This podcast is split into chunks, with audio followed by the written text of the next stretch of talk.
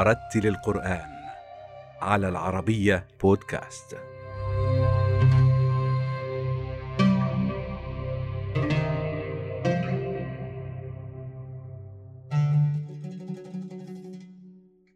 ولد القارئ أحمد سعيد الفرشوتي في مركز فرشوت بمحافظة قنا المصرية لعائلة قرآنية فوالده هو الشيخ محمود الكحكي الفرشوتي مدرس القرآن ومحفظه وعلى يديه حفظ الفرشوتي الإبن القرآن الكريم كاملا في سن مبكرة قبل التحاقه بالمدارس الأزهرية ومنها إلى كلية الشريعة والقانون بجامعة الأزهر الشريف بأسيوط التي تخرج منها بتفوق قبل التحاقه إماما وداعية بوزارة الأوقاف المصرية. أنا حفظت القرآن الكريم في سن مبكرة جدا والفضل يرجع لله أولا ثم لوالدي فضيلة الشيخ مسعود والذي لا أعرف قيمته ولم أعرف قيمته إلا بعد أن توفاه الله سبحانه وتعالى. كان حريصا على أن يعلمني كتاب الله سبحانه وتعالى وكان حريصا على أن يكون واحدا من أبنائه يحمل كتاب الله سبحانه وتعالى ويكون داعية للإسلام والمسلمين. بعد ذلك يعني أنت تعرف الشباب انطلقت إلى اللعب وإلى اللهو ثم بعد ذلك تفلت مني القرآن بعدما حفظته في سن مبكرة. لكن ألهمني الله سبحانه وتعالى إلى أن أرجع للقرآن مرة أخرى وكان أيضا في سن مبكرة كنت في ساعتها في سن السادسة عشرة. حفظت القرآن كريم كاملا بأحكامه وبتجويده حفظا متقنا. ثم بعد ذلك والدي عليه رحمة الله كان كثيرا لمراجعة القرآن الكريم. كان يومه كاملا من الصباح إلى أن ينتهي يومه كان ينتهي يومه كان في خدمة كتاب الله سبحانه وتعالى. وكان يقول لي يا بني تعالى واقرأ معي. كنت أقرأ معه ثلاث أجزاء يوميا أربع أجزاء أو أكثر إلى أن أمل أنا ولا يمل هو يقول لي اقرأ اقرأ. لأنه طبعا يراجع لي كتاب الله سبحانه وتعالى. والفضل يرجع لله أولا ثم إليه. بعد ذلك لم أكن أعرف شيئا عن شيء عن شيء يسمى إجازة القرآن الكريم. فأكرمنا الله سبحانه وتعالى في بلدتنا. شيخا يسمى الشيخ عاصم عبد الغني النجار عليه رحمة الله سبحانه وتعالى كان له فتحا كبيرا في بلدتنا فرشوط حيث تعلم على يديه الكثير من أبناء المركز. وخارج أبناء المركز وحصلت على يديه على إجازة حفص للقرآن الكريم. وكانت هذه انطلاقتي مع الإجازات في القرآن الكريم. أخذت معه ختمت أكثر من ختمة على يديه. ثم بعد ذلك كأن الله سبحانه وتعالى يعني يناديني على كتاب لكي أخدم كتاب الله سبحانه وتعالى. بدأت وشرعت في تعلم القراءات مرة واثنين وثلاث ولكن أتعسر بدأت مرة ثم تعثرت بدأت مرة ثم تعثرت لأن من شروط إجازة القراءات في العشر الصغرى أن يحفظ الإنسان متن الشاطبية والدرة ومتن الشاطبية 1173 بيت بالإضافة إلى متن الدرة 216 بيت. فكان الشيء هذا كثيرا عليه. ولكن شاء الله سبحانه وتعالى أن يسهل لي الطريق. فقال لي أحد الزملاء واسمه فضيلة الشيخ طه الشيخ قال لي إني سأذهب إلى الشيخ وكان خارج البلدة. هل تذهب معي لكي نقرأ عليه القراءات؟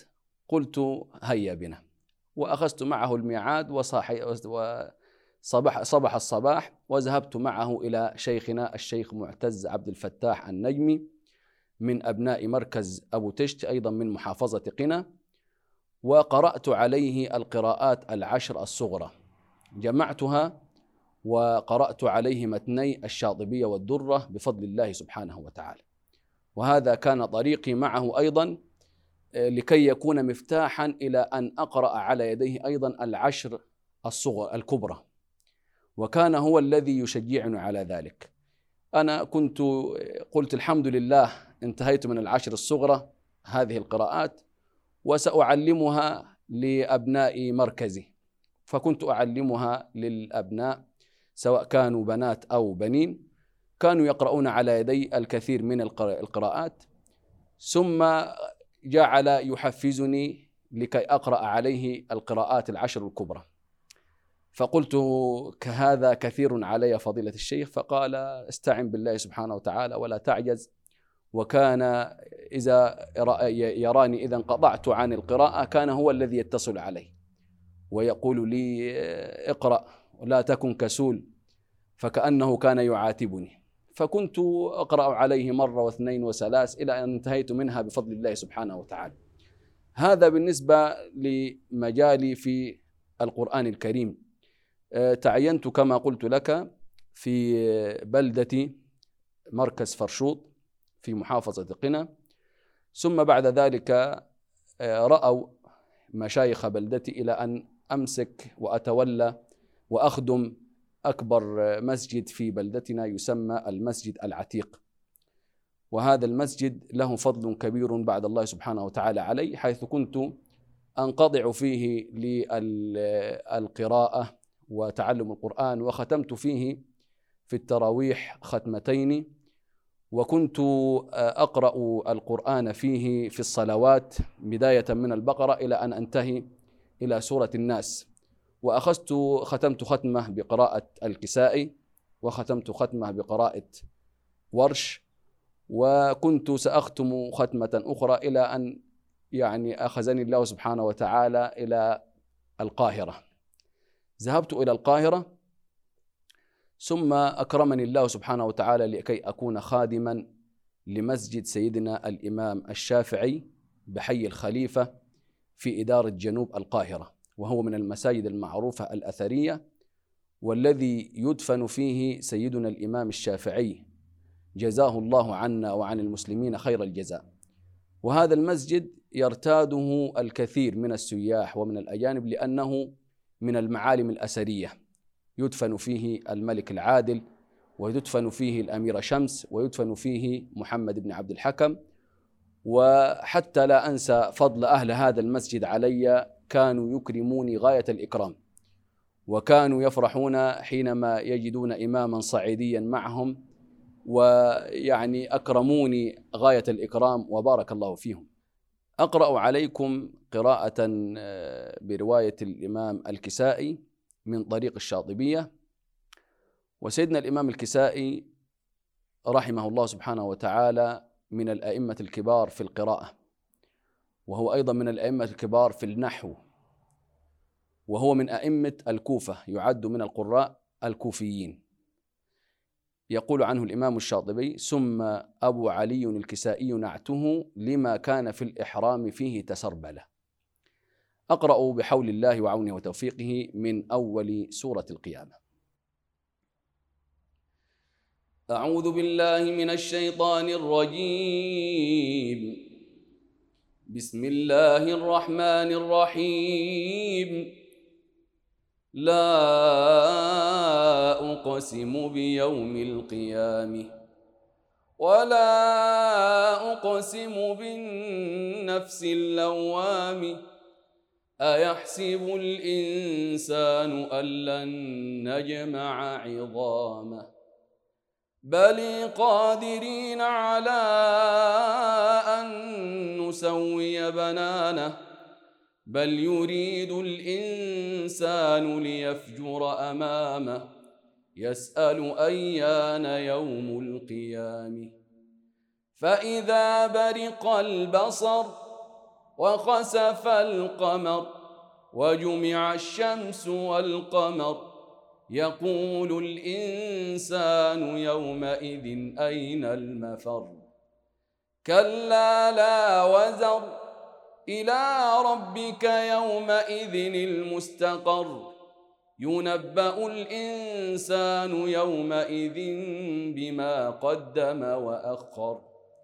بل الإنسان على نفسه بصير ولو ألقي معاذيره لا تحرك به لسانك لتعجل به. إن علينا جمعه وقرآنه فإذا قرأناه فاتبع قرآنه ثم إن علينا بيانه. كلا بل تحبون العاجل وتذرون الآخر وجوه يومئذ ناظر إلى ربها ناظر. ووجوه يومئذ باسر. تظن أن يفعل بها فاقر. كلا إذا بلغت التراقي. وقيل من راق. وظن أنه الفراق. والتفت الساق بالساق إلى ربك يومئذ المساق. فلا صدق ولا صلي ولكن كذب وتولي ثم ذهب إلى أهله يتمطي. أولي لك فأولي ثم أولي لك فأولي. أيحسب الإنسان أن يترك سدي؟ ألم يك نطفة من مني تمني؟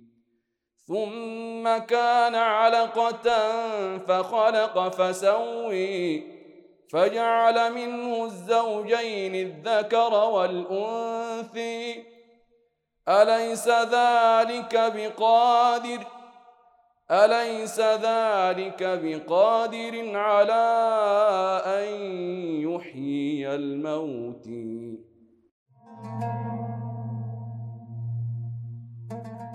بعد رحلة في الإمامة والوعظ والإرشاد تمكن القارئ أحمد الفرشوتي من التفوق ضمن نخبة من الدعاة بالظفر بخطة مبتعث إلى الخارج.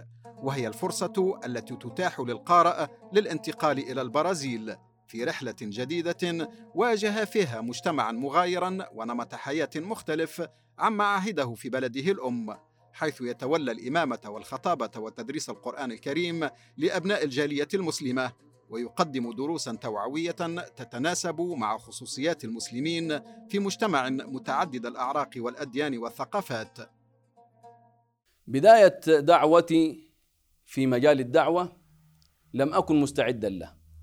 ولكن والدي عليه رحمة الله كان يحب أن يكون واحدا من أبنائه في الدعوة الإسلامية. فلما نزلت مسابقة الأوقاف قدمت فيها و اكرمني الله سبحانه وتعالى ووفقت في الامتحان وكنت خائفا هل سأقبل أم لا أقبل.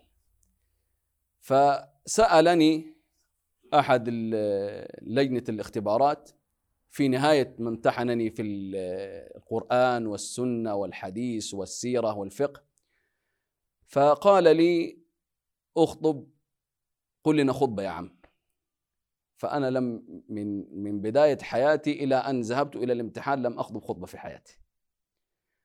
فقلت له لم أخطب قبل ذلك. قال إزاي يا عم؟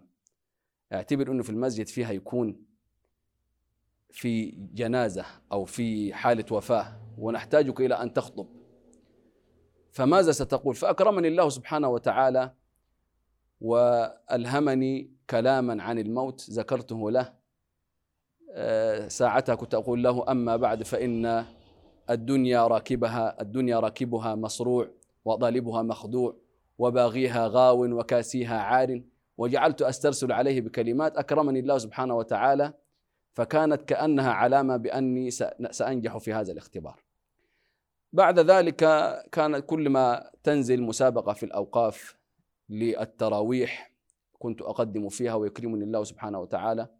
أكرمني الله سبحانه وتعالى أيضا ونزلت مسابقة في الأوقاف لإحياء ليالي رمضان في بلدة رومانيا ووفقت فيها وذهبت إلى دولة رومانيا في مركز الهلال في العاصمة بوخارست. وفي سنة 2017 ثم بعد ذلك تدرجت في المسابقات في وزارة الأوقاف وخاصة في هذا العهد الذي يأخذ الإنسان حقه. فوزير الأوقاف يقدم حاليا العناصر الشبابية. أهل الأكفاء من الأئمة الدعاء وأنا أقلهم كان يأخذهم لكي يمثلوا الوزارة في مختلف نواحي العالم. ولذلك نجد في بعثة البرازيل أغلبهم الحمد لله يحملون شهادات الدكتوراه والماجستير وأغلبهم على دراية وعلى يدعون الله سبحانه وتعالى إلى طريق الله سبحانه وتعالى على بصيرة. قدمت في مسابقة الإيفاد للإيفاد الدائم الذي يوزع فيه الأئمة الناجحون إلى مختلف نواحي العالم. فأكرمني الله سبحانه وتعالى ونجحت في هذه المسابقة وكنت الأول فيها فرشحني وزير وزير الأوقاف محمد مختار جمعة معالي الوزير إلى أن أمثل البعثة المصرية في مدينة البرازيل في ولاية ساو باولو.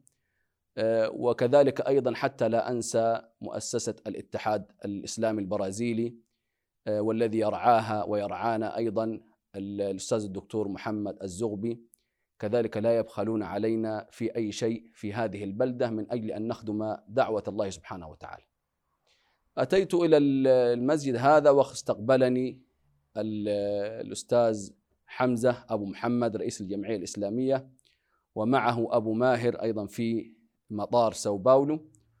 ولم يشعروني بأي شيء لم أكن غريبا وسطهم. وإنما استقبلوني وأكرموني غاية الإكرام وما زالوا إلى الآن يوفروا لي كل ما أطلبه الإمام هنا في البرازيل أو في مسجده يعتبر عمدة مكانه. هو الذي يحل المشاكل إذا حصلت مشكلة في منزل أو في أسرة من أسر المسلمين يدعونه لكي يحل هذه المشكلة. وهم بسطاء. لكن نحتاجهم إلى أن يقربوا إلى بيت بيت الله سبحانه وتعالى لأنه هو الذي يحل مشاكلهم.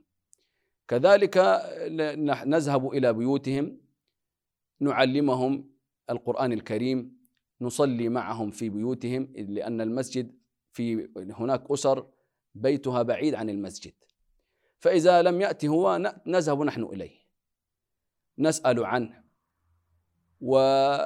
ونسأله كيف حاله مع دينه؟ صليت الصلوات الخمس أم لا؟ قرأت شيئا عن القرآن أم لا؟ علمت ابنك شيئا من كتاب الله أم لا؟ هذه أمور يحتاجها الإنسان لأن الإنسان حينما ينغمس في الأمور المادية وفي الحياة القلب يقسو. فإذا لم يجد انسانا يذكره بالله سبحانه وتعالى يذهب وينصهر مع غيره. فإذا لم نذكر أنفسنا بالله سبحانه وتعالى وبديننا وبقيمنا وبمبادئنا فإن هويتنا الإسلامية ستضيع. أقرأ أيضا مقطعا برواية أيضا حفص عن عاصم وهي الرواية المشهورة إنه كما قرأت بالكسائي. سأقرأ برواية حفص عن عاصم وأسأل الله سبحانه وتعالى العون والتوفيق. من سورة الأنعام. بسم الله الرحمن الرحيم. وعنده مفاتح الغيب لا يعلمها إلا هو ويعلم ما في البر والبحر. وما تسقط من ورقة إلا يعلمها. ولا حبة في ظلمات الأرض ولا رطب ولا يابس إلا في كتاب مبين. وهو الذي يتوفاكم بالليل ويعلم ما جرحتم بالنهار ثم يبعثكم فيه ليقضى أجل مسمى. ثم اليه مرجعكم ثم ينبئكم بما كنتم تعملون وهو القاهر فوق عباده ويرسل عليكم حفظه حتى إذا جاء أحدكم الموت توفته رسلنا وهم لا يفرطون ثم ردوا إلى الله ثم ردوا إلى الله مولاهم الحق. ألا له الحكم وهو أسرع الحاسبين.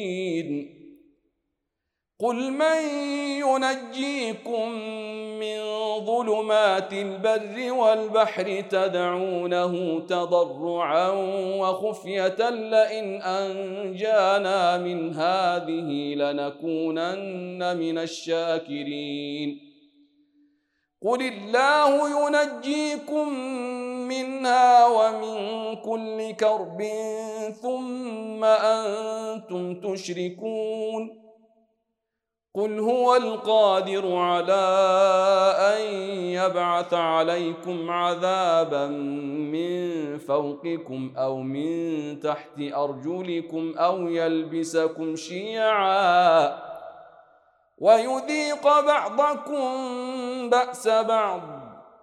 انظر كيف نصرف الايات لعلهم يفقهون. البعثات التي تأتي من جمهورية مصر العربية منها فريق تابع للأزهر الشريف وفريق تابع لوزارة الأوقاف ولكن كلهم تحت قبة الأزهر الشريف. كلنا تعلمنا من الأزهر الشريف. بعثه الجمهورية جمهورية مصر العربية في البرازيل تتكون من طناشر مبعوث وهم يعني يأتون على أحسن اختيار. يذهبون إلى الامتحانات امتحانات في غاية الصعوبة يعني يصفون على أعلى درجة من الاختبارات. في شتى المجالات في القرآن وفي الفرق وفي العقيدة وفي المذاهب وفي الفقه وفي أصول الفقه في الحديث وعلوم الحديث في التفسير وعلوم التفسير في السيرة في الثقافة العامة. تسأل ويختبر الإنسان في شتى المعلومات. وبعدما يجتاز الامتحان التحريري كذلك تجرى معه اختبارات أيضا مثلها امتحانات شفوية وتكون على أعلى درجات الصعوبة. والموفق أو الذي يريده الله سبحانه وتعالى لكي يجري الخير على يديه أو من يكتب له نصيب لكي يخرج يكون ناجحا في هذه المسابقة. بعثة الجمهورية بعثة وزارة الأوقاف تتكون من 12 مبعوث. منهم من يحمل الدكتوراه وهم كثر ومنهم من يحمل الماجستير. وعلى رأسنا رئيس البعثة فضيلة الدكتور عبد الحي سرحان أيضا الذي يقوم على رعايتنا وعلى كافة أمور راحتنا. ينتشرون معظمهم في بلد مدينة ولاية ساو باولو موزعين على المساجد. وفي أحد الزملاء فضيلة الشيخ علي في الأمازون في معنا فضيلة الشيخ منصور في بارانا هذا أغلبنا أغلبنا هكذا.